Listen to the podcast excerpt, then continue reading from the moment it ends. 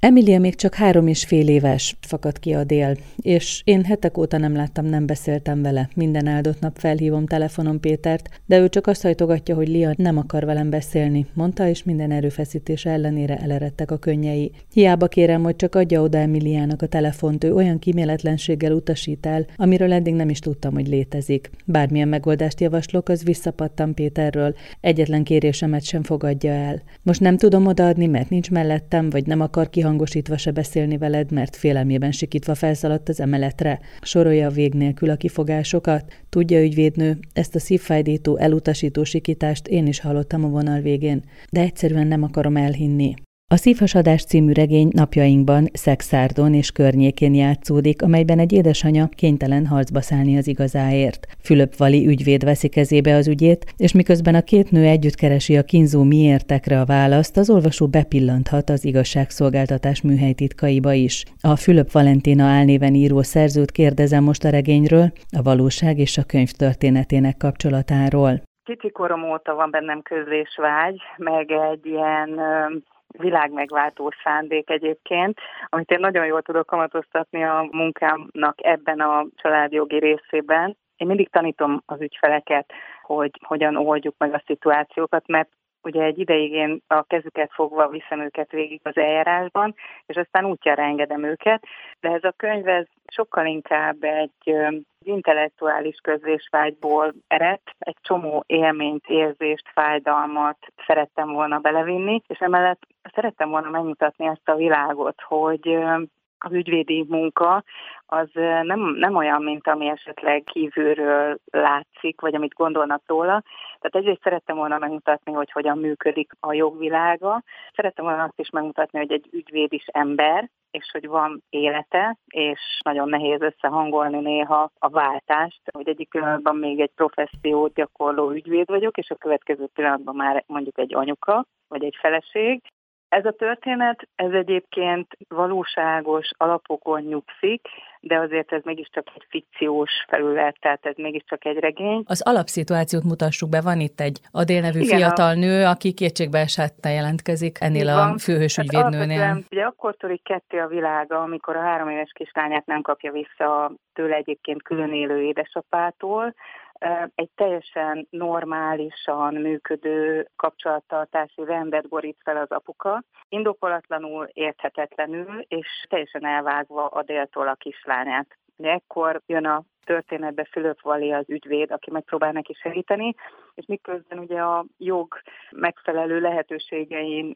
keresztül próbálják visszaszerezni az Adél kislányát, az Emíliát, a közben azért Adél és Péter története is megismerhető, illetve a regény végén azért választ kapunk mindenre. Az, ami meglepő az olvasónak, hogy mi minden váddal szembesülhet egy anya, és nem tud védekezni, vagy hát nincs fegyvere ez ellen. És aki nem volt még ilyen helyzetben, el sem tudja képzelni, hogy ilyen létezik. Igen, ebben a történetben szinte elképzelhetetlen vádakkal szembesül az Adél. Speciál ez pont nem a képzeletem szülte.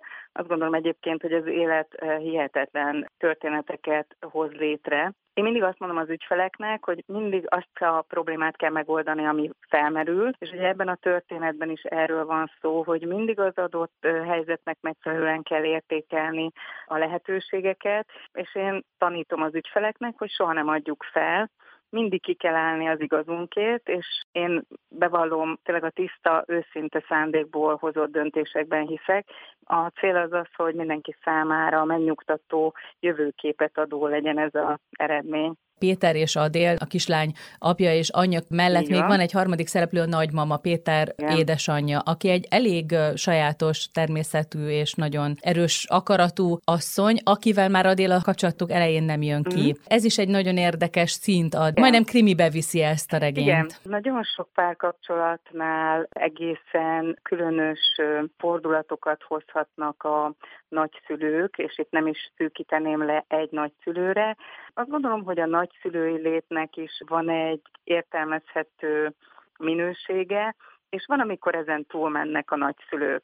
Most ebben a regényben elárulhatjuk, hogy ez a nagyszülő túlmegy, és ezzel olyan helyzetet robbant be, ami mindenkinek az életét fenekestől felfordítja. Miért volt az fontos, mert fontos volt a regényből kiderül, hogy úgy mutassa be ezt az édesanyát, aki tényleg mindent maximálisan megtesz a gyerekért, de aki egy normális nő, vannak igényei. Bármilyen nehéz helyzetbe is kerülünk, töltekeznünk kell valamiből.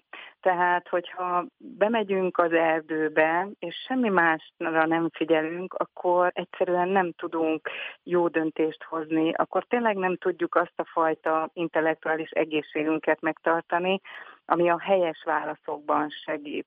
Nem szabad egy vágányra ráállnunk, tehát nagyon sok helyről kell gyűjtenünk az erőt, az örömet és töltekezni. Ez egy általános igazság, és a könyvben is erre is szerettem volna utalni, hogy nem csavarodhatunk rá egyetlen egy problémára az életünkben, mert mindig van tovább. Tehát azt gondolom, hogy a lehető legnehezebb helyzet után is van egy következő lehetőség, és azt meg kell keresni, és ebben nagyon sokszor segít az, hogy nem egy emberrel beszélünk, nem egy helyről informálódunk.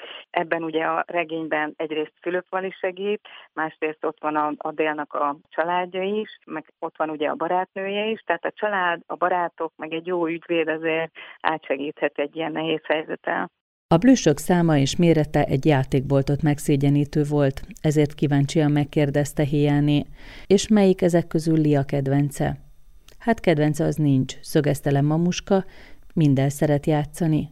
Rendben, zárta le a gyerekszoba bejárását a család segítő, akkor talán mehetünk tovább. Ha jobbra fordul kedvesem, kalauzolta hiányét a háta mögül mamuska, akkor megtalálja az én szobámat. Látja, itt egy hatalmas ágy lett elhelyezve, mert tulajdonképpen Emilia nem a saját szobájában alszik, hanem vagy a kanapén a fiammal, vagy legtöbbször ezen a nagy ágyon a fiam és köztem. Hiáné szemöldöke alig láthatóan megemelkedett, de nem mondott semmit. A hatalmas birtokon lefolytatott további egyórai környezettanulmány más érdemi információval nem szolgálta a munkáját végző hiánénak, de talán ennél több nem is kellett. Miként mutatja meg a rendőrséget, hiszen időnként a rendőröknek is ki kell jönni ők, miként mutatja meg a család segítőszolgálat munkatársait, vagy a gyermekelhelyezéssel kapcsolatos problémaköröket, tehát hogy hogyan fűzte ezt föl, hogy profitáljon ebből az olvasó? Reálisan próbáltam bemutatni. Tehát azt próbáltam megmutatni, hogy hiába a legjobb szándék, a hatóságoknak is meg van kötve a keze. Nyilván ezt irodalmi stílusban tettem, de azért mégis tudni kell mindenkinek, hogy hiába vagyunk mi állampolgárok, vagy mondjuk egy hivatalos eljárásban résztvevő személyek meggyőződve az igazunkról, látnunk kell, hogy vannak olyan jogi keretek, amik között ezek a hivatalok mozognak. És amikor emiatt adott esetben nem azonnal kapunk segítséget, akkor az rettenetesen arcul csapja az embert, és hihetetlenül összetöri. És akkor ilyenkor kell egy jó ügyvéd, aki azt mondja, hogy igen, ez most egy aktuális állapot, és megyünk tovább, mert van lehetőség. Ez az ügyvédnő egy nagyon vagány, két kamaszlányt nevelő, időnként az anyaság és a hivatás között nagyon nehezen lépést váltó nő, és ugye egy anyát kell védenie. Szóval hogy itt ez mennyire fontos? Azt gondolom, hogy egy ügyvéd számára az ügyfele a fontos, függetlenül attól, hogy férfi vagy nő, függetlenül attól, hogy anya vagy apa. Számomra egy vízválasztó van abban a tekintetben, hogy elvállalok-e egy ügyet, vagy nem. Ez a kérdés az, hogy jó szándékból vállalható, érzelmileg, emberileg vállalható cél érdekében járunk-e el. Tehát egyfelől fontos, hogy egy anyát képvisel a Fülöp Vali, aki maga is anya, mert ilyen értelemben párhuzamos élettörténetek ezek, hiszen megmutatja a Fülöp Valinak, az ügyvédnek a anyai mi voltát is, Nyilván a Fülöpvali magánéletének azokat a vidám részeit akartam beilleszteni a történetbe, amik egy kicsit lazítják az egyébként feszes tempójú, és szerintem néha kifejezetten lelkileg megterhelő történetet.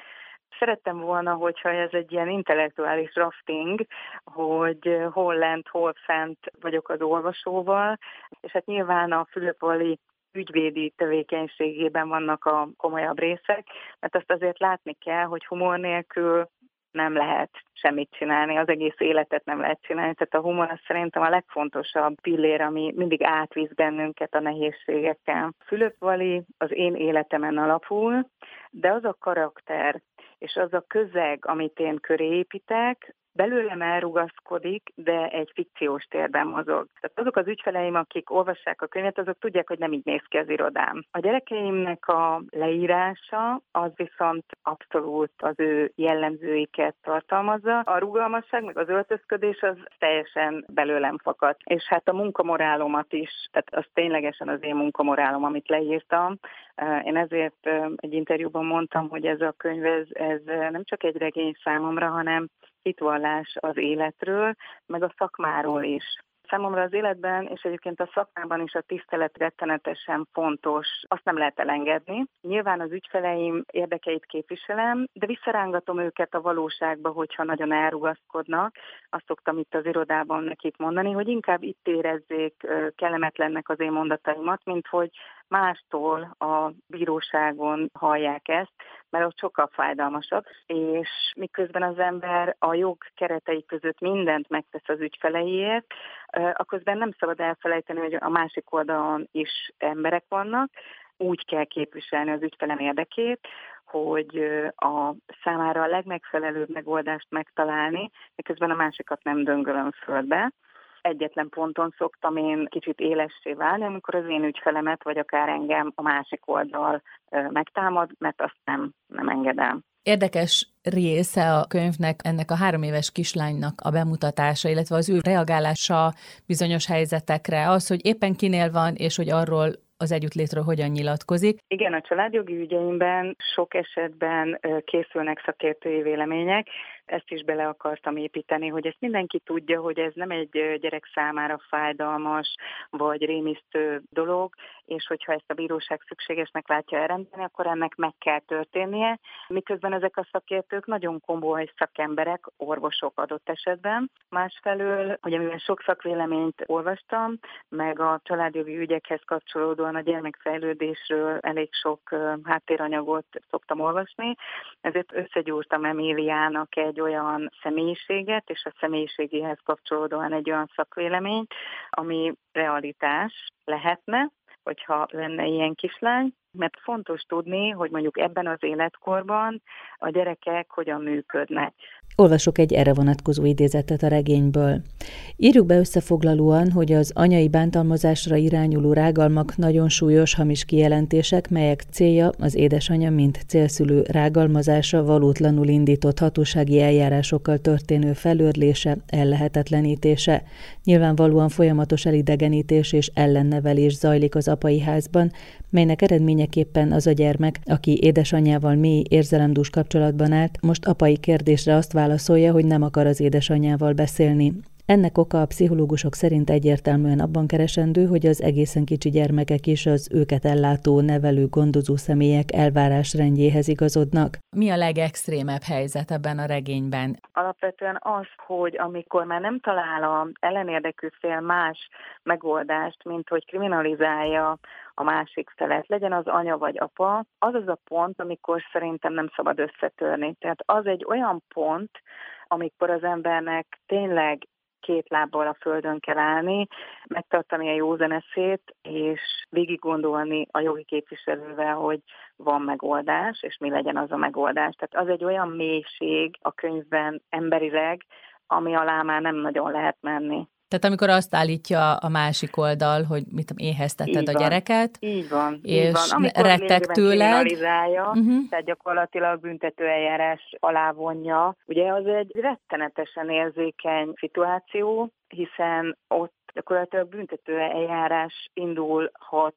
és azért az egy nagyon-nagyon kemény helyzet. Hallottunk, olvastunk már ilyet, az egy olyan pont, amikor egy teljesen egészséges lelkületű szülő összetörhet. Szerintem mhm. nem szabad, tehát egyszerűen az ember felelősséggel tartozik a gyerekért és magáért is, hogy menjen tovább, és keresse a megoldást. Egyébként az gyakori, hogy ilyen esetekben, amikor ilyen gyerekelhelyezési probléma van, akkor az egyik félnek a pszichés állapotára hivatkoznak, hogy már nem normális, vagy hangokat hall, vagy ilyesmi? Nem mondanám jellemzőnek, uh-huh. tehát azért azt mondanám, hogy nagyon sok szülőpár van, akik egymást tisztelve tudnak elválni. És egy nagyon-nagyon kis része a szülőpároknak az, ahol vita van, és még azok közül is tényleg egyedi eset az, amikor valamilyen módon indokolatlanul és vagy alaptalanul megtámadják a másik felet. Van olyan is, hogy a másik félnek a szellemi állapotára vagy egészségi állapotára hivatkozik az egyik, és annak van alapja. Ez szakkérdés. Tehát ezt egy szakértőnek kell a perben megállapítani és eldönteni, akkor van baj és hiba, amikor teljesen alaptalanok ezek a hivatkozások. Azt sosem szabad elfelejteni, hogy ez a gyerek az mindig két emberből lett és az a két ember tartozik a gyerekért felelősséggel, már pedig ha tönkreteszem az anyát vagy az apát, akkor annak a gyereknek nem lesz szülője, szülőpárja.